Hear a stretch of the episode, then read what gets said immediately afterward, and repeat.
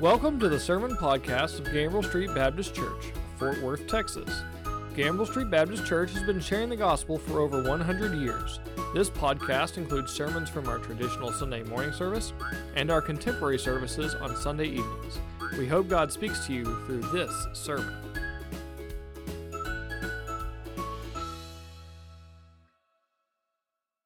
His name was Francois Marie Arouet. When you have a name like Marie in the middle, you think it's probably a she, but it wasn't. It was a he. You know him better as the French deist and philosopher Voltaire. He lived from near the end of the 17th century to near the end of the 18th century, and he was the most outspoken critic in France of Christianity and the Bible. Now, to be fair, a lot of his opposition was to the state church and the collusion between the king and the crown and the church and its leaders that oppressed the people. Nevertheless, he was adamantly, as a deist, opposed to revealed Christianity and the Word of God. Louis XV banned him from Paris in 1754, and he moved to Geneva, Switzerland, which is an interesting place to live if you're banned as, a, as an opponent to Christianity, since you know that that is one of the centers of the Reformed tradition. So he lasted there only six years, and then he was banned by the council from Geneva, and he moved then to Ferney, France. About six years afterward, he said this. He wrote this The Bible that is what fools have written, what imbeciles commend, what rogues teach, and young children are made to learn by heart. We are living in the twilight of Christianity, the sunset of Christianity. And three years later, he wrote Frederick the Great, the King of Prussia, these words. I don't think that Frederick bought into what he was saying, but he wrote these words to him. My one regret in dying is that I cannot aid you in this noble enterprise of extirpating, that is, eradicating the world of this infamous superstition, that is, Christianity. Now, you cannot find the following words written in any of his works, but he is reputed to have said it, and it is in the spirit of what he was about in his opposition to Christianity. Near the end of his life in 1778, supposedly he said, Within a hundred years of my death, no one will be reading the Bible anymore. It will be irrelevant. It will be consigned to being an artifact, a mere museum piece. So, what happened in the next hundred years? These accounts are accurate, these are true. Just 16 years after his death, Bibles were being printed on the very same printing press that he had used to print his works in Ferney, France. And 42 years later, the Evangelical Society there in Geneva was storing Bibles in the home that he had formerly lived in. So much for his prediction. You know, we've gone through about 12 weeks of apology. That is, giving a reasoned defense when someone asks us to give evidence for the hope that is within us. Let me review those very quickly because all of these, time and time again, every week I have said, we believe these things for many reasons, but the main reason is because the Lord has revealed these things to us in His Word. And when there are people that are critics of His Word, then it, I think, is incumbent upon us, if we're going to defend these truths, that we must look at His Word, which we're doing today. What are those points? Well, number one, God exists in the very first week. Not only does God exist, but He loves you and He gave His only begotten Son, so that if you believe in Him, you will not perish but have everlasting life. The secondly, God is not, as other theists believe, simply one beingness, one person. He is one beingness, but he is three persons in that one beingness, in his divinity, his Father, Son, and Holy Spirit. And of course, that is counterintuitive. It is not rational according to the way humans think. Number three, truth exists and it is certain. And that truth is embodied in his son Jesus Christ, who is the way, the truth, and the life. And when God proclaims his truth, it is not subject to our opinion. It is certain and it is absolute. In a world of relativism that says, my truth is truth, the Bible refutes that. Number four, There's only one right view, and this sounds rather arrogant. It's not, it's merciful. To proclaim this truth that there is only one right worldview according to the Bible, and it is theistic. God is supernatural being. He is the one and only God. He is eternal. He is sovereign. He is creator and he is sustainer. He is the one that watched over every living soul on the face of this globe as they slept last night. Not just those who believe. Number 5, God created from nothing. Matter is not all that matters. Matter has not always existed. He brought it into existence, and only God is supernatural, and He is sovereign over all that creation. Number six, God's being and His ways are mysterious. We cannot understand them apart from divine revelation, and then it is as it is uh, illuminated by His Holy Spirit. You see, we'll never fully understand God's ways. His ways transcend human reason and skepticism, and even when we see Him in heaven, it does not mean we will know everything because He is far beyond our comprehension. His ways are mysterious. Number seven, God performs miracles. He does. He breaks into nature and He does miracles. He has, He does, and He will. And the greatest of those miracles since creation have been the incarnation of Christ and His resurrection and glorification. Number eight, God does not cause evil and suffering.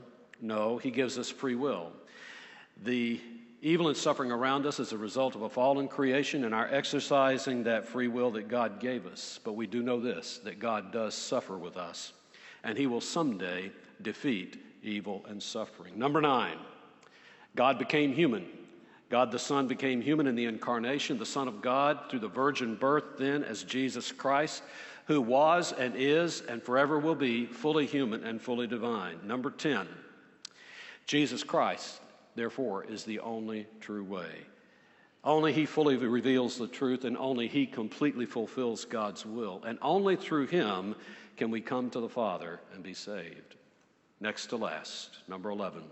Christ's resurrection indeed did really happen, and it is the basis for our eternal life and our hope in the future. And finally, as we said last week, heaven exists, and also do, so does hell. We are living souls. We don't just have a soul. We are living souls. We're not just matter. We're not just neurons. And the living soul will survive death, and there is a living permanent life, and there is a living permanent death. Judgment day is coming, and we must make a decision about which destiny we are pursuing heaven or hell. You see, all of these are based on our, the revelation of God's Word to us. We did not invent these things, we did not think them up. As a matter of fact, most of them are counterintuitive. Most of them defy human reason. God's Word is the source of all truth, not just biblical truth, but of all truth. God's Word is the ultimate self revelation, and it encompasses all truth in the globe. So when we talk about God's Word, though, we must be reminded that Jesus Christ, his Son, and from eternity, his Son before he was incarnate, is the embodiment of that word. He is the living word. The Holy Spirit communicates that word, and the scripture that we have before us is the record of God's revelation. It is the record of his truth that is given to us. Now, when I say record, it doesn't make it any less than the Word of God. It is living, it is sharp, it is incisive, it cuts all the way to the marrow of the bone. The Bible is God's revelation from which we draw these truths, and the Bible is a summary of all of these truths, and not just these, but the truth in the world. Here's the point today and next week, we're going to talk about God's Word in our apology. If it is not authentic, if it is not reliable, then all of these things that I have said this morning, all of our beliefs are without foundation. So it is important for us to come to grips with what God's Word is. And when people attack it, such as Voltaire did, and many do today, we must have a reasoned defense. You see, what they will say is the Bible is not authentic. And what I mean by that is they will say, no, it's not really God's Word. It's not divinely inspired, either because God doesn't exist, on the one hand, or as Voltaire would suggest, God exists, but he did not specifically reveal himself in written form. They would say it's merely a human document written by fallible humans prone to error. It's no more inspired than many other great works like Shakespeare are inspired. And its message is no more divine than any other religious book by any other religion. And they would, they would go further to say, you see, you don't even have the original text. You have only copies. And those copies are filled with many, many what we call variants. They would call them errors. They would say it's not authentic. And that's what we're dealing with today. Next week, we're going to talk about the reliability of Scripture. They would say that it contains factual errors and inconsistencies, that its authors are undependable, either because perhaps they were insincere and it was some great plot to form a religion that they could head up, or they, are, they were deluded, they had hallucinations, or they had misguided dreams, or maybe even following the religious leaders, then they actually were deceived by them, and of course, they would then indict Jesus Christ and say that he was a great deceiver. We'll talk about those things next week. What I want to talk about today is the authenticity of God's Word. And our response, I think, would be something like this the Bible is authentic. What do we mean by that? When, when we say it's God's Word, it came from God. It is inspired by God.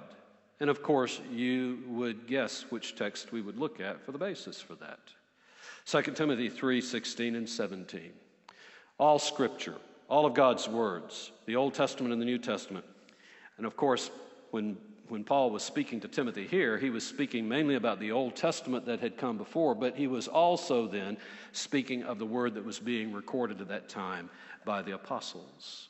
All scripture is inspired by God and profitable for teaching, for reproof, for correction, and training in righteousness, so that the person of God may be adequate, equipped for every good work. It is God's inspired word. It is His breathed word. It's not just a human document. Yes, it has been written by men throughout history, about 40 authors, but it has been communicated by God's Spirit. And of course, Peter tells us this in his second letter in the first chapter in verses 20 and 21. But know this, first of all, that no prophecy of Scripture is a matter of one's own interpretation. For no prophecy was ever made by an act of human will, but by men moved by the Holy Spirit, spoke from God. So it came from God, it is inspired by God, it's communicated by His Holy Spirit, and it came to men who have written it down. It is therefore authentically God's Word. The argument I would put to you is something like this there are two corollaries that come from that.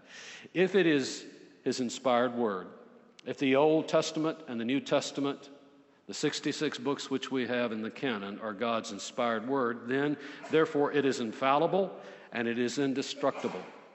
It is infallible, that means that it is true in every respect, upside down and inside out, with what God intends it to accomplish. Does it have science in it? Does it have history in it? Does it have poetry in it? Yes, but it's not essentially a science book. It's not essentially a great work of literature or poetry, although it is, but that's not the essence of it. It's not essentially a history book. It is far more than that. It accomplishes what God intends it to, and in that respect, it is infallible. Isaiah tells us So my word by which, which goes forth from my mouth, it will not return to me empty. It will not come back void. It will accomplish what I have said it will accomplish. With that, it will not return to me void without accomplishing what I desire and without succeeding in the matter for which I sent it. So, God's inspired word that has come through His Spirit to men, written down for us that we read today, is authentic in this respect. It is also infallible and it is indestructible. It will never pass away despite what Voltaire said. In our confessional statement in the Baptist Faith and Message, it's put this way It is the record of God's revelation of Himself to humans. Now, what is the ultimate, full, living revelation of God? It is His Son Jesus Christ, who is the Word, the living Word. And He communicated the words that are recorded to us, many of them in the New Testament. And you put all of these revelations that have come from God through the prophets and the apostles, and they are the record of God's revelation to us. It is a perfect treasure of divine instruction. It is therefore infallibly true. It is truth without any mixture of error. and it is accurate concerning the things that God intends it to address. Excuse me. So, what are some considerations that we should look at before we go any further? How do you prove divine inspiration? Well, just as we cannot prove that God exists by going into the laboratory and looking at the crucible and the Bunsen burner. You cannot prove chemically that God exists. You cannot prove scientifically that God exists. You cannot prove inspiration of Scripture in that way. The best thing I think that we can do is we can look for markers. Very much like when you hold a $10 or $20 bill and you hold it up to the light and you will see watermarks that testify to its authenticity. It's not counterfeit. In the same way, there are some markers in God's Word and in the copies that we have. It's kind of a cumulus, cumulus, uh, a cumulative case of markers that help us to know that it's authentic. And today we're going to be focusing on the New Testament. These are the four points of the cumulative case of markers for authenticity I would propose to you. First of all, there's a certainty of its authorship. Secondly, the texts that we have are very, very early texts that bear witness to their authenticity. Secondly, we have to look at the nature of the copies that we have, the manuscripts that we have, and we need to examine those. And I will talk about three things regarding the nature. And then finally, the unique nature of the message and the content of Scripture. So, the first of those, the certainty of authorship. You know, there are those that say that some of the uh, books of the New Testament were not written by the authors that the book claims that they were written by. And so I'm going to talk about the core first, and then I'm going to talk about those others. But please understand me. I believe that all, how many books in the New Testament? 27 books. All of them are divinely inspired. All of them are infallibly true. But even if you were to begin with the core, those that we know the authorship, Everything is everything that, that God really wants us to know essentially about the gospel is contained in them. Those the core that we know the authorship of, the gospels, Acts, and the Pauline epistles, most of them. There's a uniform acceptance by all of the early church and really through the centuries that the four authors of the Gospels wrote those. There's internal evidence from the Gospels. I don't have time to go into that internal evidence, but it is there that confirms the authorship of Matthew, Mark, Luke, and John. And no credible scholar today disputes this fact. And all of them, all four of them, were eyewitnesses to the things that they wrote about in one way or another. Matthew and John walked with Jesus. Mark was Peter's secretary, and he heard firsthand from Peter about having walked with the Lord. And Luke served with Paul for many years, and he heard Paul's account, much of which was derived from the apostles. So the Gospels, their authorship is authentic, and it is, it, it is dependent upon eyewitness accounts. The book of Acts. The book of Acts, we know, is the second part of Luke's account, and so if we accept Luke's writing of the gospel as authentic, we should do so there, and nobody disputes his authorship. And the Pauline authorship 13 epistles. Paul identifies himself as the author in each one of those. He was a contemporary who lived at the time of Christ. Who knows, he may have even witnessed some of the events around Resurrection Day. We don't know that for sure, but he did talk to the apostles about them. The internal evidence of his writings makes it clear that he is the author. And William Paley, in the 18th century, wrote his Horae Paulinae, where he examined the evidences for Pauline uh, authorship, and it is very clear that he wrote them. The only three that are disputed are what we call the pastoral epistles. First and Second Timothy and Titus. The other ten, no question about authorship. so, what about those disputed authors? Well, we're looking at 15 books. That sound, or uh, 12 books. That sounds like an awful lot. 12 out of the 27. Hebrews, no one knows the author, and if they tell you they do know who the author is, I would suspect that they uh, don't have the inside knowledge that they think they do. Some scholars challenge, then, of course, the pastoral epistles, James, Jude, the Johannine literature outside the gospel, that is, 1st, 2nd, 3rd John, and Revelation, and then also the Petrine letters, the two letters. once again, I believe those are inspired, they're canonical, but critics would say, well, we question their authorship. So let's take a look for a moment at the core. The core gives us clearly, that is, the Gospels and Acts and those 10 Pauline epistles, give us everything that we need to know about Christ's life and his message, his ministry, his resurrection and glorification. and the essential doctrines and the practices and the history of the early church. And the core comprises over 80% of the New Testament canon. When you look at the disputed uh, authors, 19% of the canon and 11% of that is found in, in uh, Hebrews and Revelation. But even then, all of the early fathers affirmed almost the, the, the authorship of almost all of those, and there is very little dispute about them. Despite the disputed authorship of those 12 books, church history and the consensus of the church say they're divinely inspired, and everything in, in them fits with the doctrine and practices that were found in the core. You see, they're also easily distinguished from other apocryphal works, which clearly are inferior, like the Gospels of Thomas, the Gospel of Mary, Gospel of Judas and Peter, the secret Gospel of Mark. These other 12 books have clear credibility and internal evidence that they're genuine. Their authorship is superior, their content is not like those apocryphal works. So I would suggest that all 27 books are authentic but even if you look only at the core, there's no question that the basic message of the gospel and the doctrine and the practice of the early church that we follow today is authentic. Secondly, we have the early dating of the text. You see, we've said this before. There are those who would say that the Bible is filled with myths, that it's filled with stories and legends that are accretions that have been uh, laid on top of the true story. You know this, we've said it before. It takes about three generations, late second or third generation, about 75 to 100 years, for those kinds of legends and myths to take hold.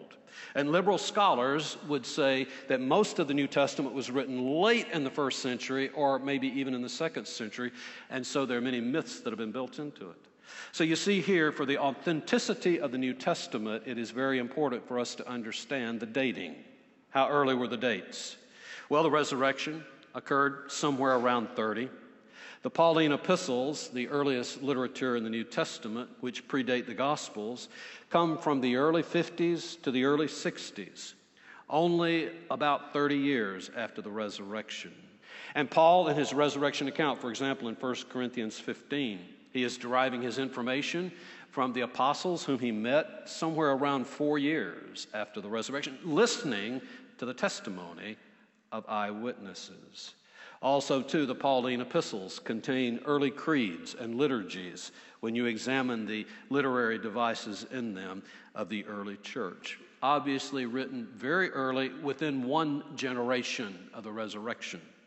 Acts, we would say the same thing because if Luke wrote both Luke and Acts pretty closely together, and even if Acts follows Luke, we know that it was sometime before 62 to 64 AD because it does not record Paul's death, which occurred about that time.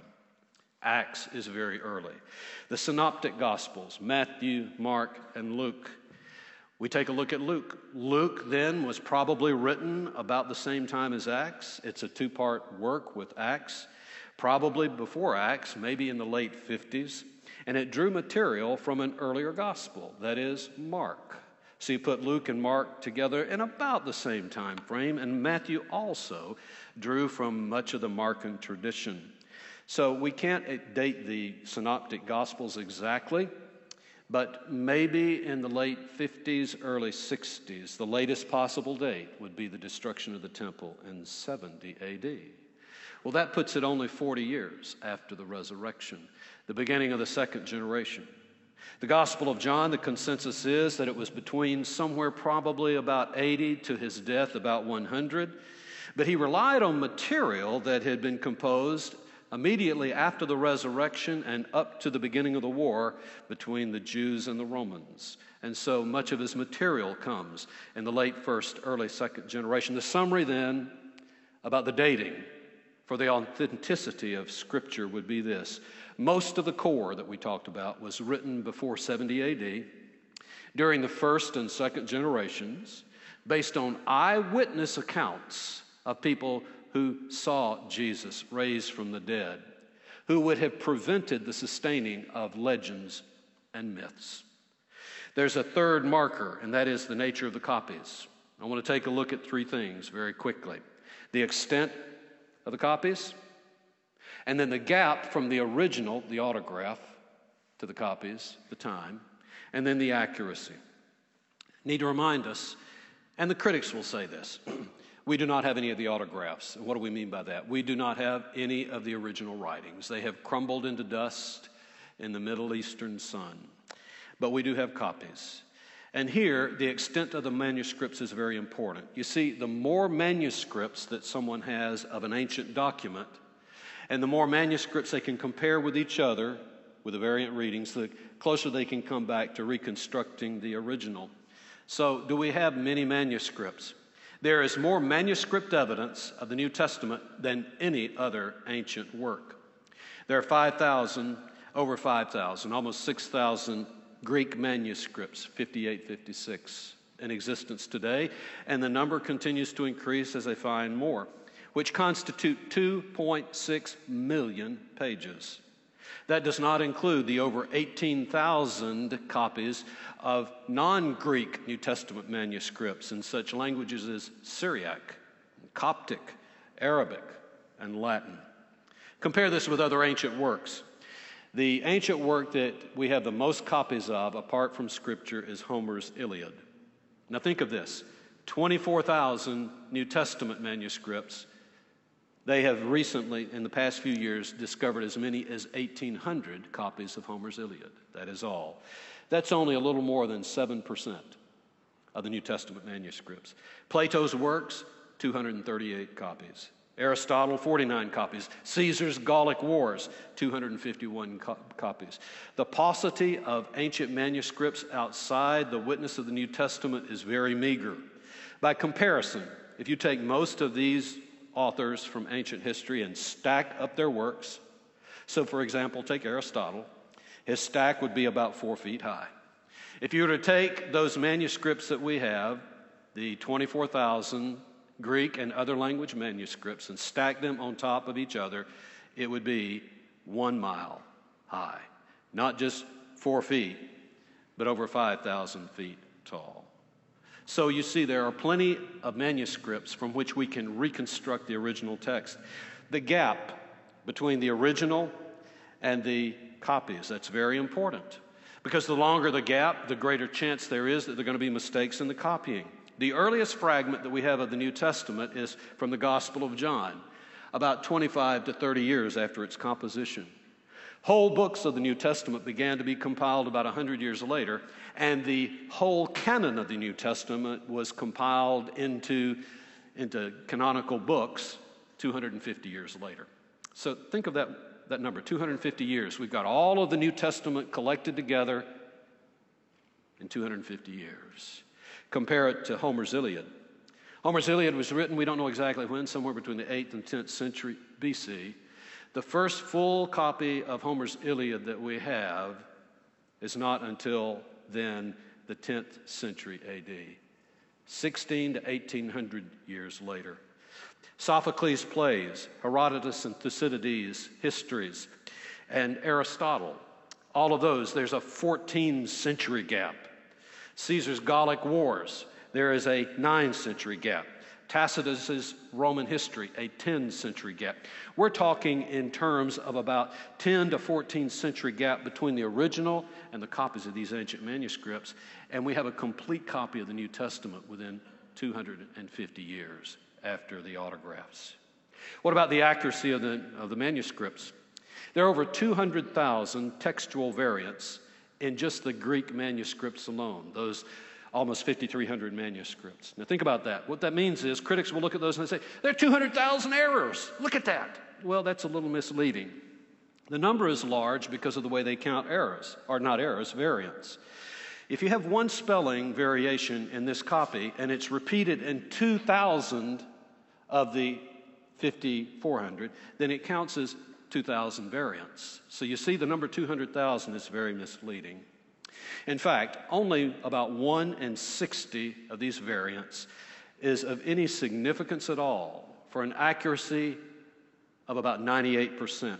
Philip Schaff, a church historian in the 19th century, analyzed the data, and he says that there are only 400 variants In all of these manuscripts, there are only about 400 variants that have any significance in the passage, and not a single one of them, not a single one of those 400 changes the doctrinal message in the New Testament.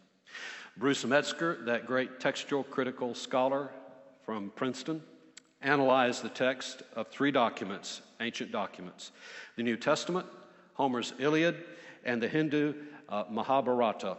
And this is what he observed. There are 20,000 lines in the New Testament, only 40 of them are affected by the variants for an accuracy of 99.5%.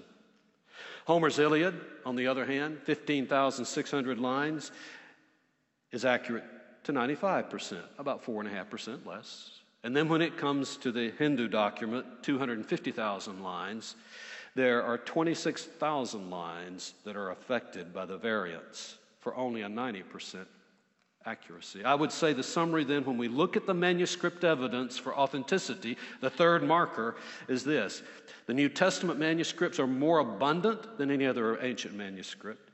They are closer to the autographs than any other ancient manuscript, and they are more consistent and more accurate so that we can reconstruct with great accuracy and precision what the ancient text says. The authorship is certain. The text is very early. The copies are numerous, the gap is short, and the accuracy is precise. We come to the last point. What about the uniqueness of Scripture? Well, look at the variety and the continuity of Scripture. Look at its circulation. Look at how it has survived and its influence. And look at the unusual message of the New Testament. The variety and continuity. It was written over 1,500 years by over 40 authors from every walk in life shepherd and king, prophet, farmer, priest, and fisherman from all walks of life.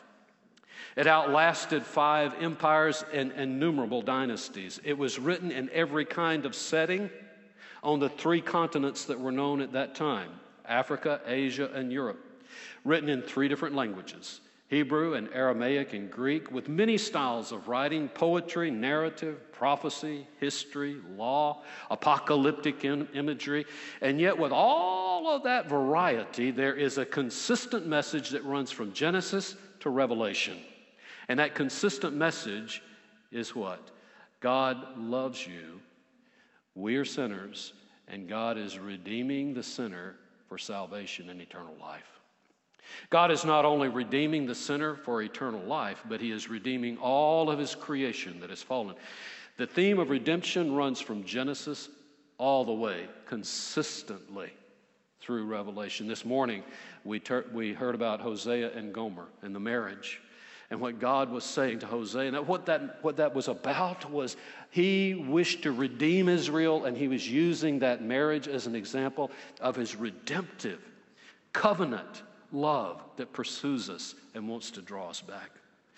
There's a lot of variety, but there is continuity. Look at the circulation. It's impossible to count how many Bibles have been published. You know that. But the estimates are somewhere between 5 and 6 billion. Compare that with other works. Agatha Christie, that publisher of 78 crime novels, probably 2 billion in circulation. The Quran, written by, uh, or uh, read and studied by, by all in the Islamic faith, 800 million copies.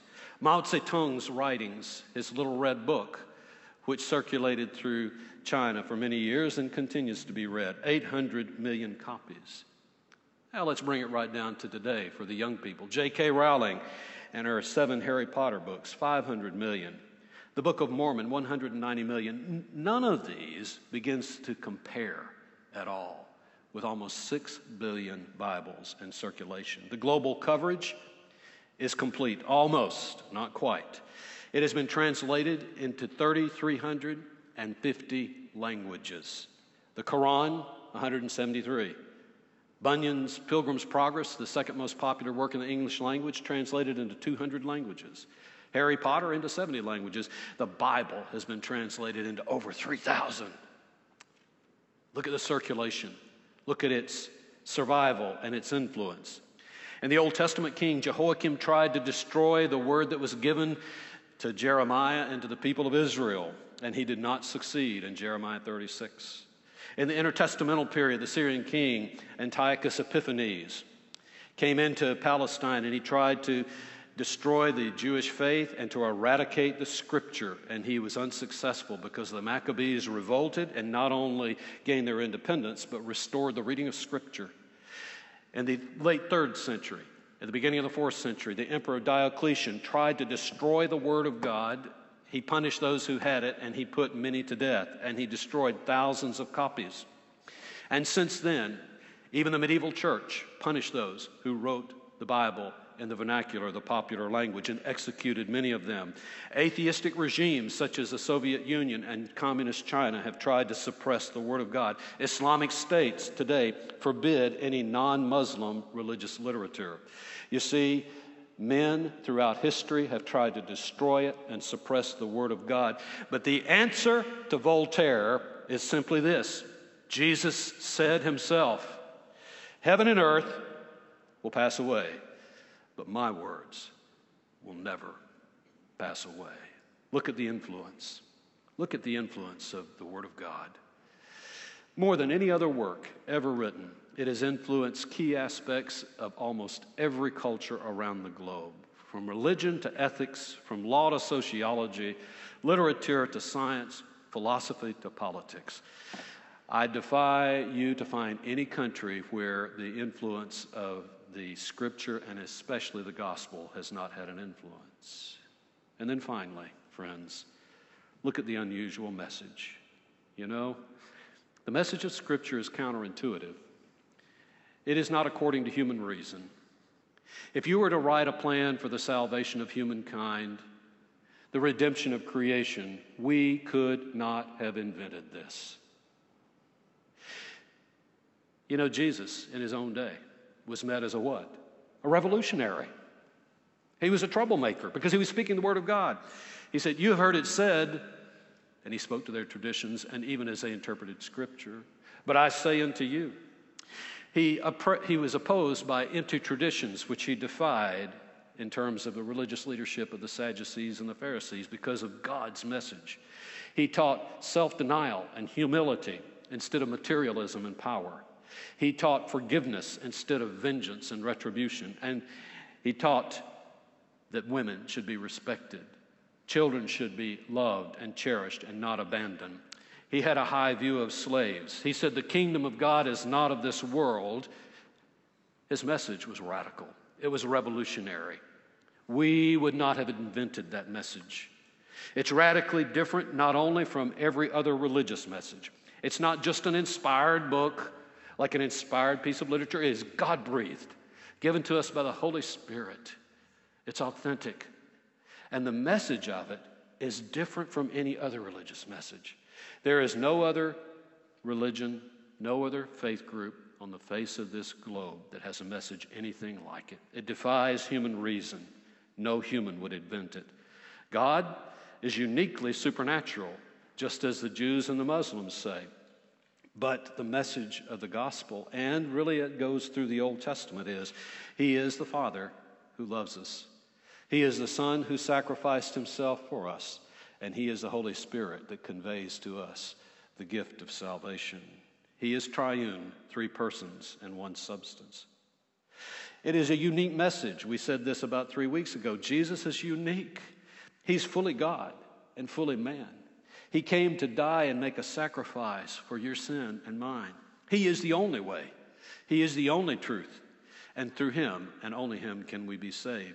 He is the only resurrected and glorified Lord. He is the only one that is at the right hand of God the Father Almighty, who even now makes intercession for us. Salvation.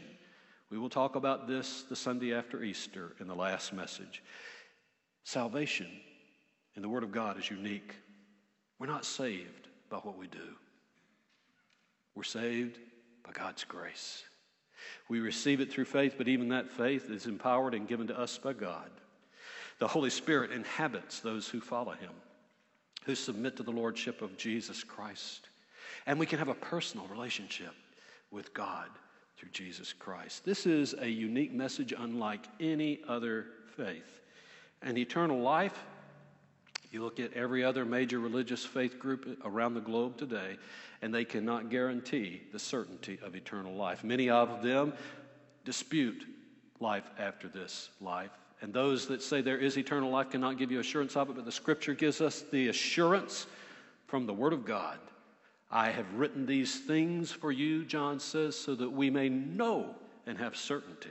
And the certainty is that we may have eternal life if we trust in Jesus Christ and obey Him. The Word of God, I believe, is authentic. And it authenticates all of those other 12 things that we have said in the past few weeks.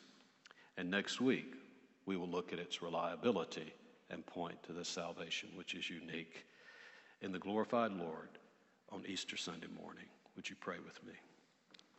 Father, we thank you that you have given your word, not just a pledge, but you have literally given your word, that you have revealed yourself in the person of your Son, Jesus Christ, that your Holy Spirit has communicated that message in the text that we read, and we can be confident that it is authentic. That when we read it and we hear the assurance of salvation, this morning, when someone is listening to this message or whenever they do, if they are convicted by your Holy Spirit that your word is true, that that person is separated from you, Father, because of their sin. They cannot enter eternally into your presence with the sin in their life, and they want to accept the gift of eternal salvation. We thank you that you offer this gift this morning, that if they will believe in your Son Jesus Christ and confess him as Lord and Savior, that you will send your Holy Spirit to dwell in that person and you give them eternal life as part of the priesthood of believers, and that you have a place prepared for them in your heavenly home. And we thank you that all of this is sealed by your Holy Spirit and confirmed by your authentic word, the scripture that you have given to us. In Jesus' name we pray. Amen. What is God's pleasure with you this morning? Is God calling you to make some kind of commitment? Perhaps it is some kind of commitment in your life service. Maybe it is that God's calling you to come and join and be a part of the uh, fellowship of believers here that we call Gambrell Street Baptist Church. Maybe it's the same with you online. Or perhaps you have come to the point in your life today, for the first time, when Jesus Christ is more than just a word and he has become real to you, and you want to make him Savior and Lord by repenting of your sin and accepting the gift of salvation. What is God's pleasure with you this morning as we extend the invitation?